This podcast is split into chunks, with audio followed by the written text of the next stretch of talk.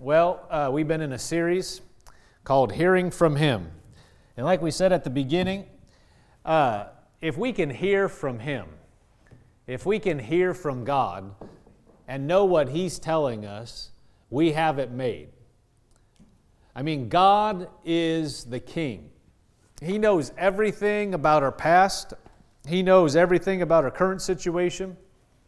He knows everything about our future. He knows what's coming. He knows what next year holds. He knows what next week holds. And so, if we can hear from Him, then we have it made. And so, we've been, we've been spending some time focusing on how to better hear from Him and how, how better to uh, identify His, His voice. Not an audible voice, we're not talking about, although you could hear an audible voice, but don't seek that. That's the exception, it's not the rule. Don't seek voices. If God chooses to speak to you in an audible voice, um, then thank Him for it. But that's not the number one way He's going to lead His kids, His children. Uh, but we're learning how to identify His voice more clearly. Let's look at Romans 8, verse 14.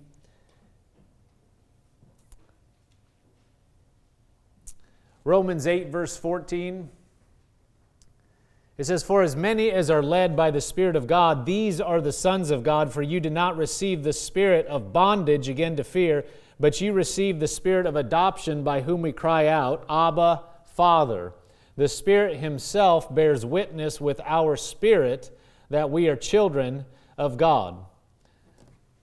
Verse 14 says, For as many as are led by the Spirit of God, these are the sons of God. In other words, the sons, the daughters of God, the children of God are led by His Spirit. If you're a child of God, then you can be led by the Spirit of God, period. God doesn't have any second rate children that don't have the same rights and privileges. All His children can be led by Him. He is speaking to every one of His children. You may say, Well, I haven't heard anything from them. That's why we're spending time on this series, so we can identify. Everybody in here, uh, or I should say it like this God is speaking to every person in here. Like I said, I'm not talking about an audible voice, but He's given instruction. If we are not hearing from Him, it doesn't make any sense to work on His end. That's what a lot of people do. They start saying, God, I, will you speak to me? Will you speak to me? I can tell you right now, He already is speaking to you. This is what this says. The word being led there means continually being led. It's not one time. You know, it, we don't, I don't know how many of you actually listen to like AM, FM radio anymore, but, you know, it's still pretty, pretty prevalent in your, you know, in your automobile or whatever. A lot of people listen to satellite radar or uh, radio, or they, they may hook their phone up to the car or whatever. But, you know, if, if you were trying to pick up a radio station, let's say you're trying to listen to a game or something, if, if you were having trouble picking up a station, let's say you're trying to listen to a game, and you're on the right station, and it's coming in all crackly and you, you really can't hear it very well, would your first inclination be to go down to the station and see what's wrong with their broadcast signal? No. Would that be your first thought? Well, they, they must, they must, it must be broken. Call them up and say, What's wrong with you? I can't get your station. That wouldn't be the first response for most. Now, it might be for some people, but for most people, you're going to look at your end. You're going to say, wait a minute, something's wrong with my car, or, you know, I'm, I'm driving through a rough patch. I can't get the signal. But your thought is not, they stopped broadcasting. You know, it's the middle of, of the game and they shut down. That's not logical. That's not what you think. But a lot of people, when they're not hearing from God, are saying, God, speak to me. It's the same thing. God is always speaking to us. He's been speaking to everybody all week. The, the question is do we hear him? And can we identify him? What does your, your antenna do? And your radio system, your, your system in your car do? It, there are radio, you realize there's radio signals in this room right now. Yep. Right? If you had a radio, you could turn it on, tune it in, and all of a sudden you would be hearing audio. But that didn't mean the radio signal showed up when you turn your radio on? What if you had your radio and you're just dialed in the middle of nowhere to no station? Does that mean the radio signals are not in this room? No, they're there. Do they does it mean somehow they got stronger the minute you dialed in? No. No, it just means you dialed in. Right? Well, it's the same thing with God. He is he's speaking to every one of his children, endeavoring to lead us on his path for our life right now. I mean, part of it, we're hearing his word by his spirit. He's directing us. This is clear. But when you go out into the world tomorrow, when you're on the job, when you're in work, He, if you'll listen, if we'll learn how to identify His voice, He is guiding us and showing us how to go in life. If we'll learn to identify His voice, He's leading us and He's guiding us. But part of it is we're tuning in. We're learning how to discern. We may, you know, you could get some kind of signal, but it's the wrong signal. It's like, well, there's that's really loud and, and it's sounding loud, but it's not what I'm looking for. It's not the right channel. We need to discern. We may hear, or I, not, when I'm saying here, I'm not talking about audibly, but we may discern, you know, thoughts, things that are uh, input. That doesn't mean it's God. What if you really feel strong and you know you have goosebumps about something? Doesn't mean it's God. Can you go to verse 16 real quick? 16. The Spirit Himself bears witness with our spirit that we are children of God. He bears witness with our spirit. We are a spirit, we have a soul, which is your mind, will, and emotions, and we live in a body. But the part of you that God bears witness with, the part of you that He communicates with, is your spirit. And so we need to understand that we're going to have inputs coming through our eyes, through our ears, through things we read into our mind. We may have a thought, we may have a feeling, we have a flashing thought hey, do this, do that. Doesn't mean it's God. We need to discern what's God. He's not going to bear witness with our mind. Hey, this is a great idea. Could be a great idea. What you, but it doesn't mean it's God. Well, I just feel strongly. What do you mean by feel?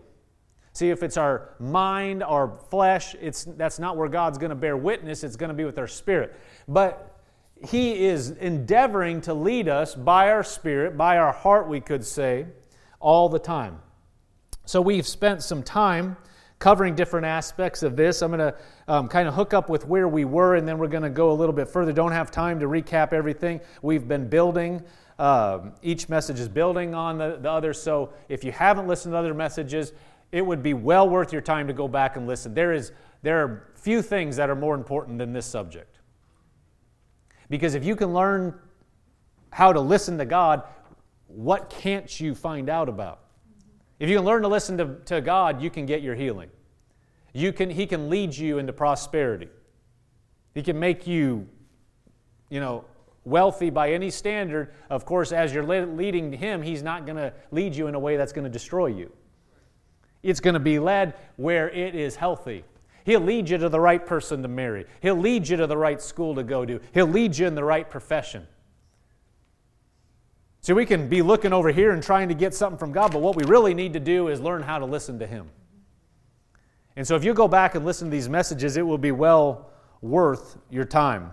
Uh, Colossians 3.15, uh, you don't have to turn there, but just they'll put it up on the screen. It says, And let the peace of God rule in your hearts, to which you were also called in one body, and be thankful. Let the peace of God rule in your hearts. In the Amplified Classic, it says, Let the peace, the soul harmony which comes from Christ, rule or act as an umpire continually. And we talked about this, spent some time here. That the peace of God, what's supposed to be a deciding factor for where you go, the peace of God in your heart. It said, let it act as um, uh, umpire continually in your hearts, deciding and settling with finality all questions that arise in your minds. You may have something pop up and, and question how God is leading you, but the peace of God is what's supposed to be the umpire saying, nope, you're still on the right track. Why? How do you know? Peace. And God will always lead you by peace. We spent some time on this a couple sessions ago. It's always going to, whatever way God's leading you, it's going to be peaceful. I didn't say it's going to be peaceful to your head. Not going to be peaceful even to your, your flesh, but your spirit. If you listen, with your heart, it'll be peaceful. Now, out here, it could be crazy. You might think, What am I doing? But you're not going by out here, you're looking at in here. You're looking at your heart. And God's way of leading us is going to be peaceful. It's not frantic, it's, it's not um, anxious. Let's look at, uh, we'll put it up on the screen uh, as well. We looked at this Matthew 28, thir- uh, Matthew 11, 28. Jesus said, Come to me, all you who labor and are heavy laden and overburdened, and I will cause you to rest.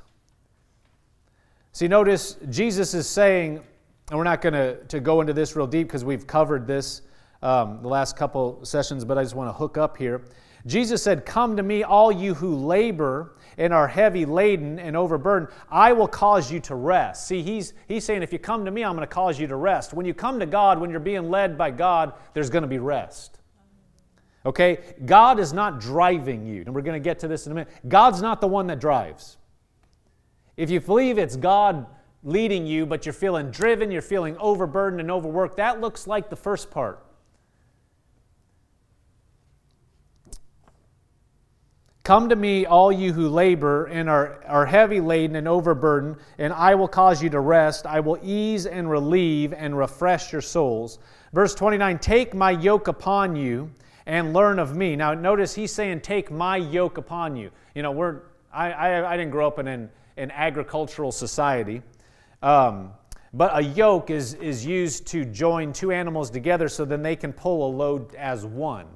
Well, when Jesus is saying, Take my yoke upon you, he's saying you're yoked with him. That means he is leading you, he's helping you, he, you're walking alongside him. And he said, Take my yoke upon you, learn of me, for I am gentle, I'm humble, lowly in heart, and you will find rest, relief, and ease, and refreshment, and recreation, and blessed quiet for your souls. Do you, know, do you see the, the type of these descriptions that it's giving for being with Jesus? It's calm. Verse 30 For my yoke is wholesome, useful, good, not harsh, hard, sharp, pressing, but comfortable, gracious, and pleasant. My burden is light and easy to be borne.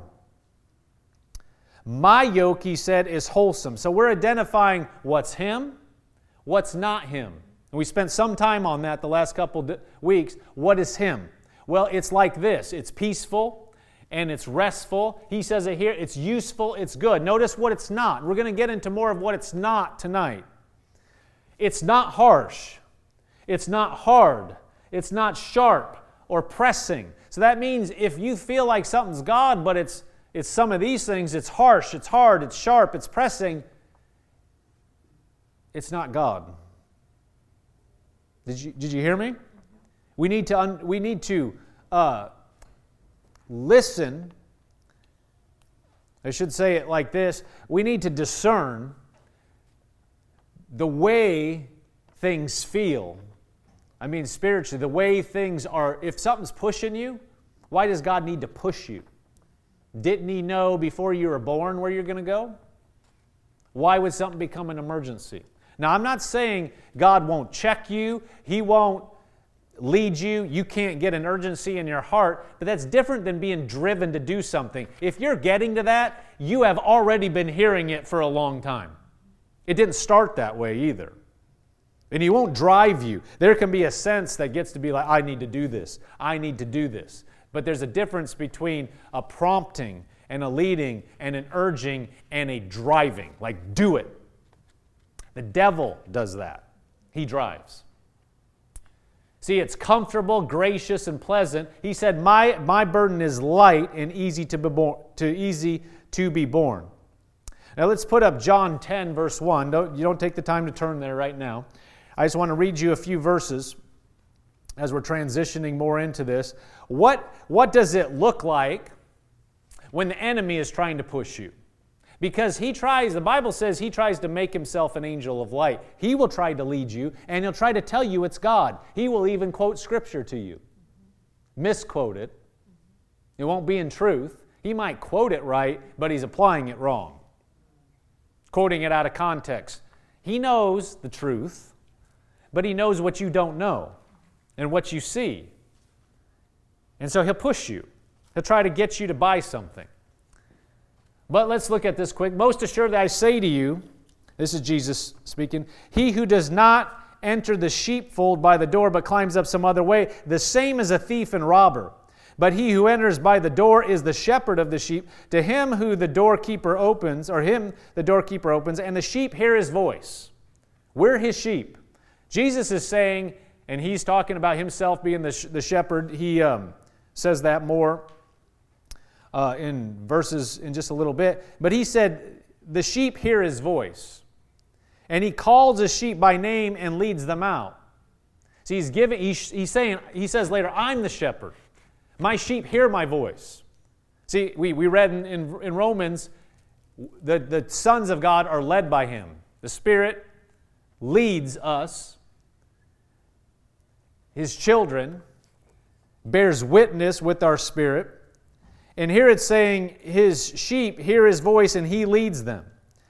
Verse 4 When he brings out his own sheep, he goes before them, and the sheep follow him. So he's given a picture. The sheep know the shepherd, the shepherd knows the sheep, he's leading them, and they're following him. For they know, it says, the sheep follow him, for they know his voice. And if you have the thought, well, I don't know his voice, stop saying that. Don't say you don't know his voice. Agree with what Jesus said and say, I know his voice. I'm getting more tuned to his voice. I understand when he's trying to lead me. I hear him. I hear my shepherd. Speak that.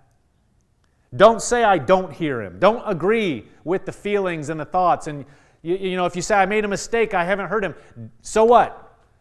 There's nobody on the planet that hasn't missed it. Just get up and say, I'm hearing him. I'm getting more attuned. You know, how many of you ever learned to ride a bike? How many of you, and there may be somebody, I don't know, you got on it first try and have been riding ever since, never fell down? Anybody? So you're saying, so after you fell down, you didn't just quit and say, well, forget it. I can't do it.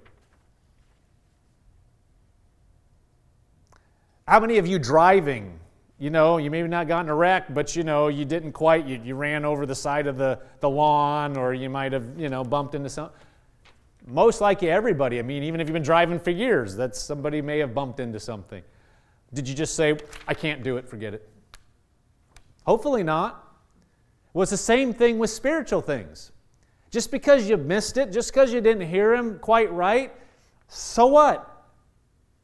Get up and go and say, I hear him. I can hear him. The sheep follow him, for they know his voice, yet they will by no means follow a stranger. See, uh, the devil will try to put pressure on you and say, You're going to miss it. You're going to miss it. You need to go right back and say, No, I don't, I don't follow the stranger. I hear the voice of my God. And if we stay with his word and his spirit, we don't have to miss it. We don't have to. I didn't say it had to be perfect. I don't say we always have to do it, but we, we can get, we can come up. We can keep coming up. We just need to stay on his side.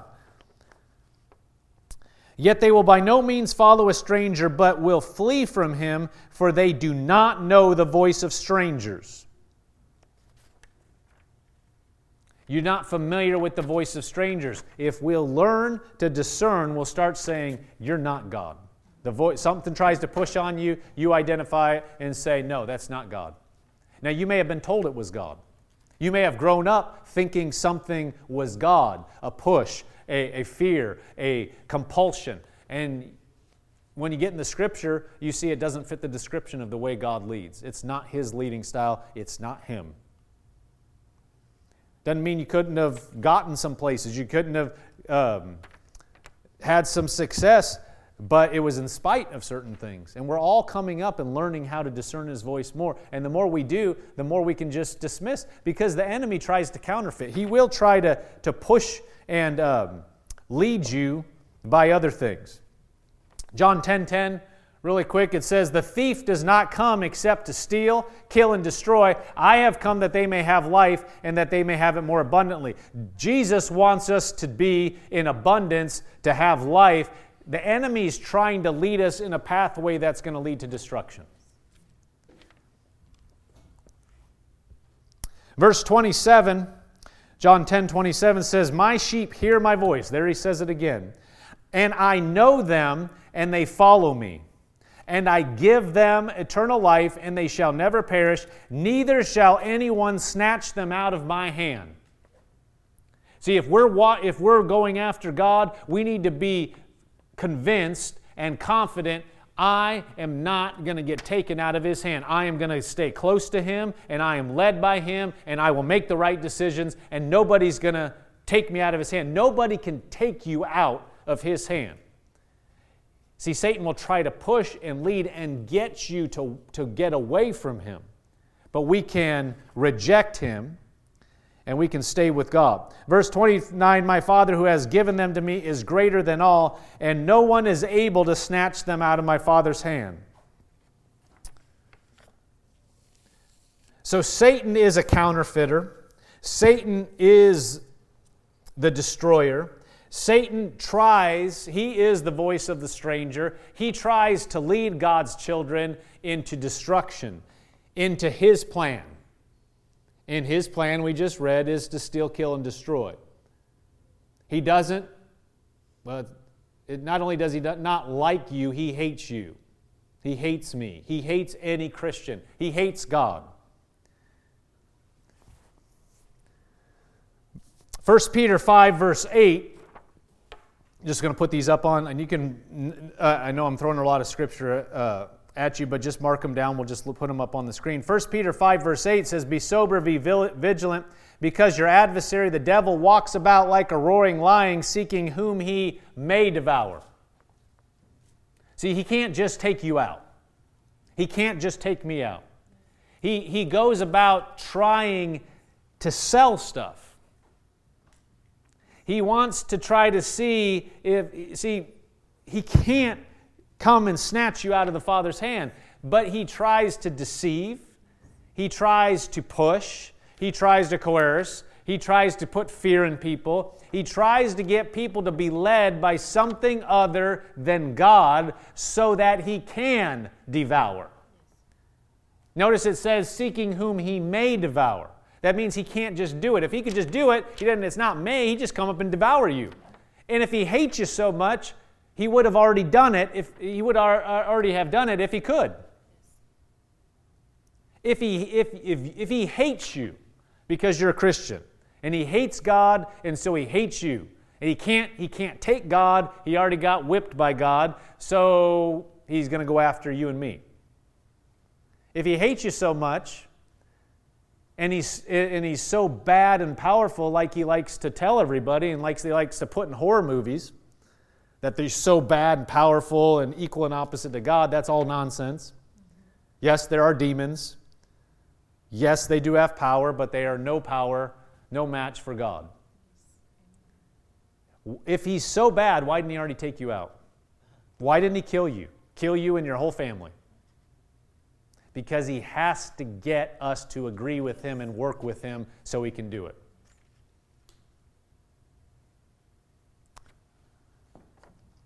It says, He goes about like a roaring lion, seeking whom he may devour. In verse 9, resist him, steadfast in the faith, knowing that the same sufferings are experienced by your brotherhood in the world. Ephesians 4 uh, 26 says, Be angry and do not sin. Do not let the sun go down on your wrath, nor give place to the devil. Well, if he was just able to come in and do whatever he want, it wouldn't matter if you gave him place or not. He would just come in and steamroll you. No, we have to give him place. James 4, verse 6 says, But he gives more grace. Therefore, he says, God resists the proud, but gives grace to the, he- the humble. Verse 7, Therefore, submit to God, resist the devil, and he will flee from you. Does that sound like somebody that can just come in and destroy you all the time? No, you stand up, resist him, and he will not only leave, he'll flee. That word means to run away, scared. He is not a being that is powerful enough to take you out at any time as a Christian. That's a lie. That's a deception. He's not powerful. His power comes from people yielding to him. God is powerful. God is all powerful, and God lives in you and me as a Christian. And Satan knows it. That's why when you resist him in the name of Jesus, you are standing up to him. God Almighty is in you. He knows who that is. And when you stand up and resist him, he will flee. So he is a defeated foe. He is nobody to be scared of. That's why you, you should not watch horror movies. Any, any movie that would, whenever you, you watch anything or read anything, you should ask yourself this question Is it putting something into me or taking something out? When you get done, do you feel more depleted or do you feel built up? Period. Doesn't matter if it's rated G. I don't care if it's rated G. Does it got mystical junk in it that's like you're like it's, it's grieving your spirit the whole time? Then don't watch it. But don't don't put stuff that is horror or anything that, that uh, elevates the devil in front of you. You do not, people say, I, lo- I like the feeling of being scared. I like fe- fear is of the devil, pure and simple. And it puts in you something to be afraid of something, plants thoughts so that it gives the devil a platform to push on your life now. And it, it makes him big that something bad is going to happen, some evil presence is out there, something that you need to be scared of. All of that is of the devil. And it gives him an inroad to push on you and lead you. But that's aside, you know, beside the fact. But don't, don't, don't willfully expose you to expose yourself to something that the enemy. It just said we just read he's trying to get place. Don't sit down and let him have place and just show how big and bad he is and put junk and fear into your life, that, that is reverencing him. And that's part of the way he tries to lead. Let's look at let's look at Matthew 12 verse uh, 43.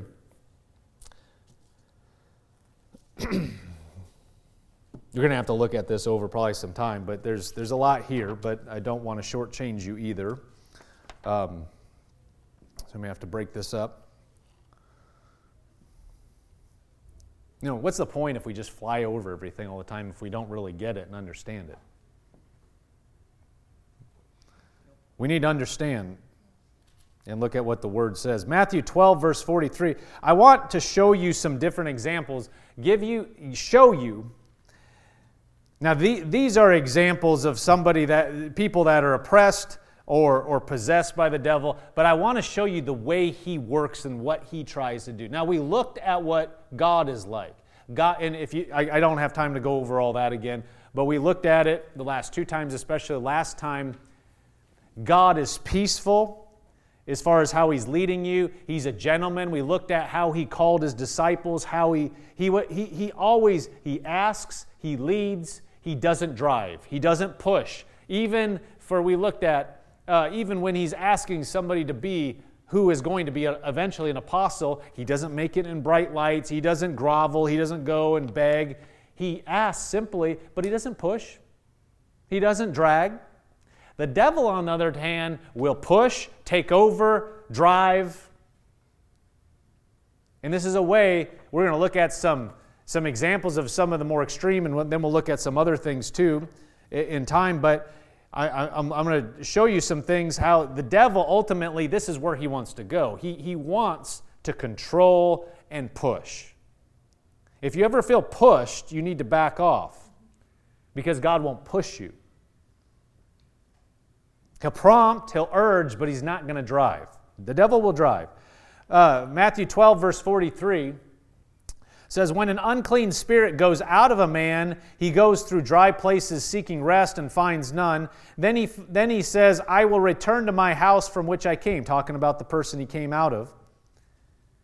And when he comes, he finds it empty, swept, and put in order. Then he goes and takes with him seven other spirits more wicked than himself. And they enter and dwell there, and the last state of that man is worse than the first. Notice, He comes, he took, people, he took uh, seven spirits more wicked, and they, ba- they came in, they enter and dwell there. Didn't say they asked for permission, didn't say they knocked on the door. They came in by force and dwelt there. Now, just as we're talking about these things, um, let me ask you a question. Does Jesus know what he's talking about? Is Jesus fooled? Is Jesus old school and just doesn't understand modern science? That's just laughable. I don't care that he was on the earth 2,000 years ago. Jesus walked 100 he was 100% God, walked as a man anointed by the Holy Spirit, but to say he just didn't understand and was archaic, archaic, he just didn't understand that there really weren't demons. It's just, you know, he didn't understand that are you kidding me? He knows who Satan is. He's I don't know that we will get to it, but he had direct confrontation with him. You tell him this is all just a figment of Jesus' mag- uh, imagination. No, these things are real. They're not to be feared, but they're real. He's talking, he's given an illustration here, but we'll see in a moment other very real examples. There is a spiritual world. Satan himself doesn't come in contact with everybody, but he has, uh, there are other wicked spirits that do his bidding and that try to influence people. We're talking about being led by the Spirit. We need to understand it's not just God and us on this earth. I mean, the Spirit of God in us, we know that. You got crazy people, but you also have wicked spirits that are trying to influence. They're trying to push you, they're trying to influence you. You need to know that, not to fear them, because you, in the inside, by the Spirit of God, are infinitely bigger than any one of them, and they are scared completely of you. Don't ever be afraid. We're not t- saying any of this to be afraid, but you need to understand the devil will push, and these things are real. Say, uh, Jesus is not deceived. He's not making stuff up. This isn't a misunderstanding. And if he just understood the way we understand modern, then he wouldn't say any of this. That's not true. People try to explain stuff away, well, they just didn't know. We know there's no spiritual realm. Are you kidding? I mean, so what then? There's God, but there's no evil. I mean, that, that contradicts so many scriptures in the Bible. It's not even worth talking about. Mark 5, verse 1. Another example, then, then they came to the other side of the sea, to the country of the Gadarenes. And when he had come out of the boat, immediately there met him out of the tombs a man with an unclean spirit, who had his dwelling among the tombs, and no one can bind him, not even with chains. Now, I want you to notice this is somebody that has been pushed by the devil. This is how the devil ultimately operates. This man, and we'll see this more clearly, is not operating of his own will. He's being pushed, he's being controlled. This is ultimately this guy's demon possessed, okay? That's a far, that's, that's down the road a lot, uh, you know, but that's not something that just happens. That's somebody that's yielding to the devil over time. But I, what I want you to see is this guy is not acting the, the, the devil that's pushing him is not saying, Hey, would you like to come over here? He is driving him to do stuff that he doesn't want to do. So he had so immediately there met him out of the tombs a man with an unclean spirit who had was dwelling among the tombs. No one can bind him, not even with chains. Superhuman strength. They could, he, he, they put chains around him and he would just break them. This is real. This isn't, this isn't a fairy tale. Because he had often been bound with shackles and chains, and the chains had been pulled apart by him, and the, shake, the shackles broken pieces, neither could anyone tame him. So he's just going around. The man's horrible. He's running around, crazy, by himself, miserable. He does it out of his mind. And always, night and day, he was in the mountains and the tombs, crying out and cutting himself with stones. Notice, nobody in their right mind does that. Notice the point I want you to see in an illustration is what the devil is like. He's not gentle, he's trying to push.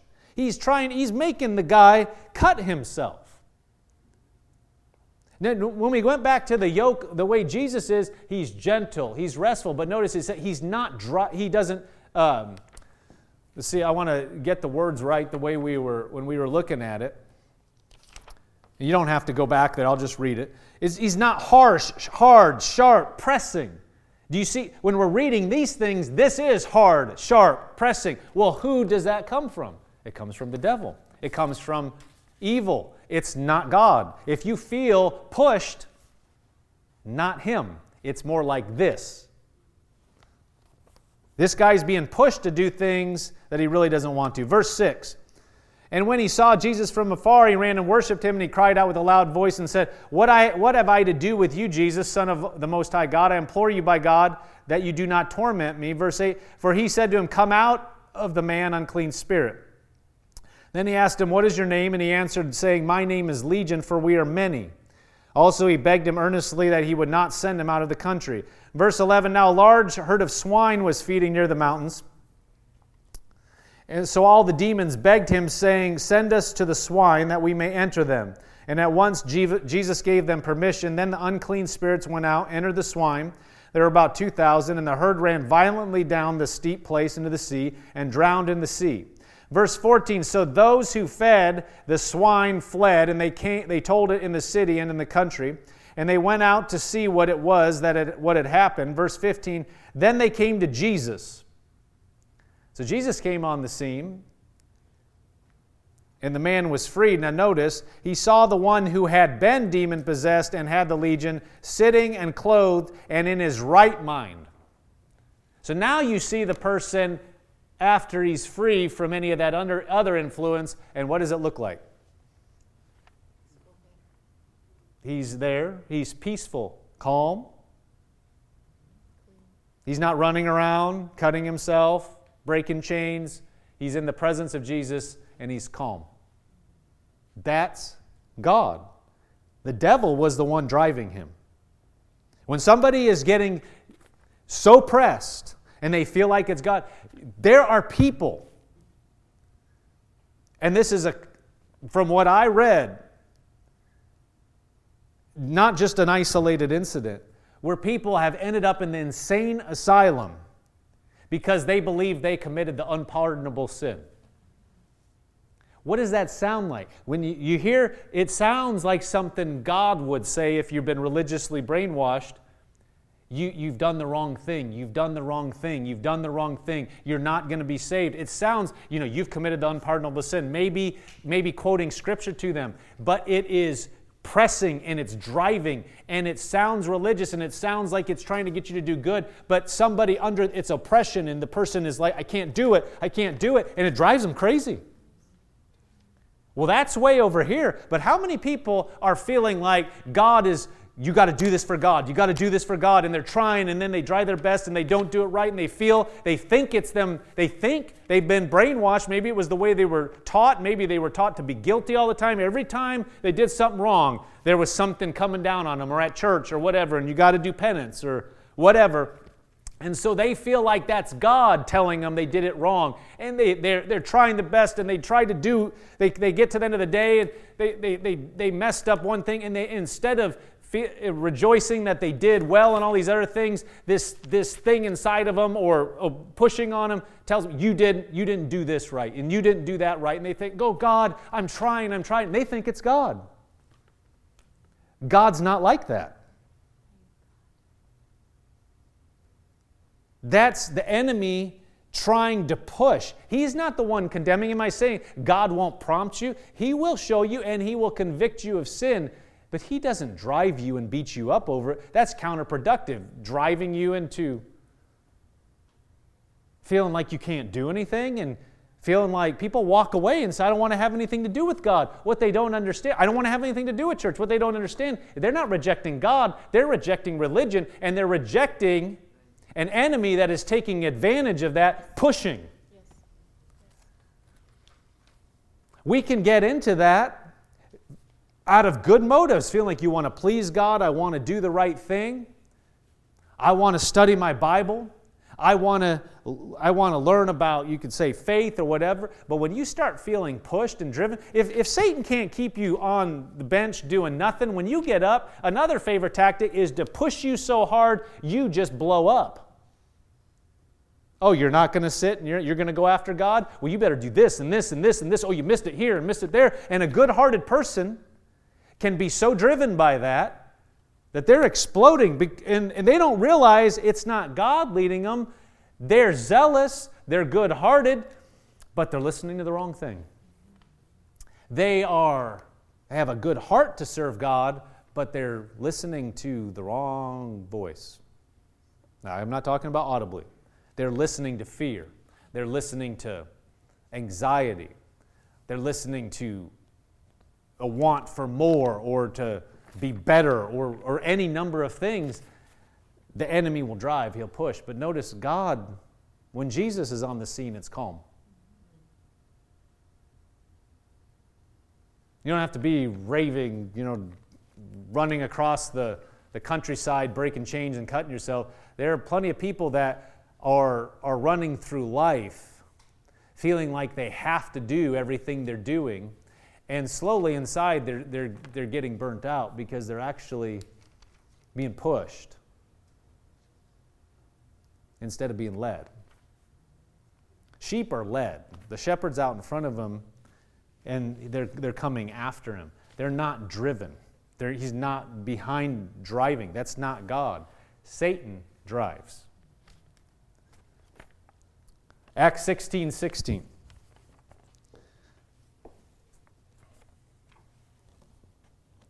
Says, Now it happened as we went to prayer that a certain slave girl possessed with the spirit of divination met us, who brought her masters much profit by fortune telling. This girl followed Paul and us and cried out, saying, These men are the servants of the Most High God who proclaim us the way of salvation, and this she did for many days. Now that might sound like a good thing, but it's not a good thing. This is a mocking, probably high pitched, whiny voice going after Paul. This lady is being pushed, and we'll see this. She's not acting out of her own self, she's being pushed to do this. It says, These men are the servants of Most High God who proclaim to us the way of salvation, but it's not in a good way, because you can see clearly, Paul, next verse, says, And this, this she did for many days, but Paul, greatly annoyed, said to the Spirit, I command you in the name of Jesus to come out of her. And he came out that very hour. Now, notice this. But when her master saw that their hope of profit was gone, they seized Paul. So, whatever she was doing is gone now, which means she wasn't acting on her own uh, choice. Whatever she was doing was not her, she was being pushed. That's what the enemy does. He tries to push by any number of things. He tries to take control. He is he he, he riles people up.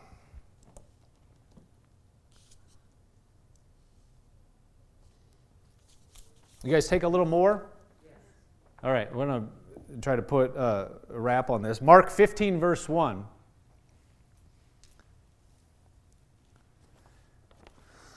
It says, Immediately in the morning, the chief priests held a consultation with the elders and scribes and, all, and whole council, and they bound Jesus, led him away, and delivered him to Pilate. Then Pilate asked him, Are you the king of the Jews? He answered and said to them, It is as you say. So this is when Jesus is going to be crucified. Verse 3 And the chief priests accused him of many things, but he answered nothing. Notice that. Most people, and it says Pilate's thinking this is really different because they're accusing Jesus and he's not getting in their face. He is quiet.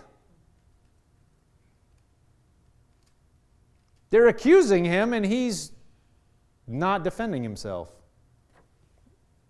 Verse 4 Then Pilate asked him again, saying, Do you answer nothing? See how many things they testify against you. But Jesus still answered nothing. So Pilate marveled. Now, at the feast, he was accustomed to releasing one prisoner to them, whoever they requested, and there was one named Barabbas, who was chained with his fellow rebels. They had committed murder in the rebellion. And then the multitude, crying out loud, began to ask him to do just as he had always done for them. But, the, but Pilate answered and said, Do you want me to release to you the king of the Jews? For he knew that the chief priests had handed him over because of envy. Verse 11 But the chief priest stirred up the crowd so that he should rather release Barabbas to them. Now, the chief priests are stirring up the people. Verse 12 Pilate answered and said to them, What do you want me to do with him whom you call the king of the Jews? Notice this. So they cried out again, Crucify him. Then Pilate said to them, what, Why? What evil has he done? Look at, look at the way they are. They're not listening to anything. They've been stirred up. You know what's stirring them up. What's the end game? Kill Jesus. Where is that coming from? Where is it coming from? The, the devil is motivating these people. The chief priests are being motivated. The people are being motivated. And look at, they're beside themselves. They say, Crucify him. Then Pilate said, Well, why, what evil has he done? They cried out all the more, Crucify him. So Pilate, wanting to gratify or gratify the crowd, released Barabbas to them, and he delivered Jesus after he had scourged him to be crucified. But frenzy, push, excitement, get it done. Not you saw Jesus just could be didn't even defend himself calm. Jesus was not getting excited, was not even anxious. He was in, in such a state, still, he was still calm. Do you see the, the, the contrast? Now, I know some of these are, are extreme examples showing where the devil will go, but any bit of pushing of trying to drive you, of trying to push you by fear, of trying to say, if that doesn't happen, if, if you don't do this, this is going to happen. That's fear. You got to do this now. That's driving. This person says you have to do it. It's a push, it's not a lead, it's not a, a calmness. Anything that looks like that should set off something in us that's saying, wait a minute, you're not my shepherd. You're, and Satan is looking for an inroad. He is, like we read in those, those earlier verses, he is looking who he may devour. Well, how does he get, how does he devour? One of the ways he does it is by trying to get people led in the wrong way so he can set them up and get them over here. He can't just come in and do it, like we said. So, what does he have to do? He has to position. If he can get somebody in fear, he knows he needs them over here. If he can get them in fear of going over here so that they start running over exactly where he wants, now they're lining up for something. He is trying to destroy. But how does he get people in that position? He does it in these ways. He tries to push, drive, manipulate, pressure. But God will never do that. That's why when, when we're in a very real spiritual battle, and we need to know we have an enemy. We're not scared of him, but we need to know this. So when we are walking through life, we need to be looking for the peace. We need to be looking for the familiar voice, the, the, the sense when we're reading our Bible and we're getting revelation. What does that feel like? Because that's going to be the same sense that you're going to get when God's leading you because it is God. The Spirit of God who's going to quicken you when we're reading Scripture, like we covered several sessions ago, is the one that's going to be leading you. It's a peaceful, it's not frenzied. The moment you sense frenzy, the moment you sense pressure, you need to say, wait a minute, this is a stranger.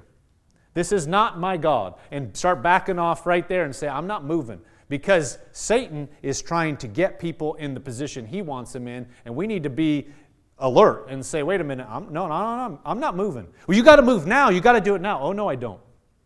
No, I do not. Well, yes, you're going to lose. No, I'm not going to move unless I sense my Lord leading me. And I'll stay here until I have a peace about going forward. I will not be moved by pressure. I will not be moved by being driven.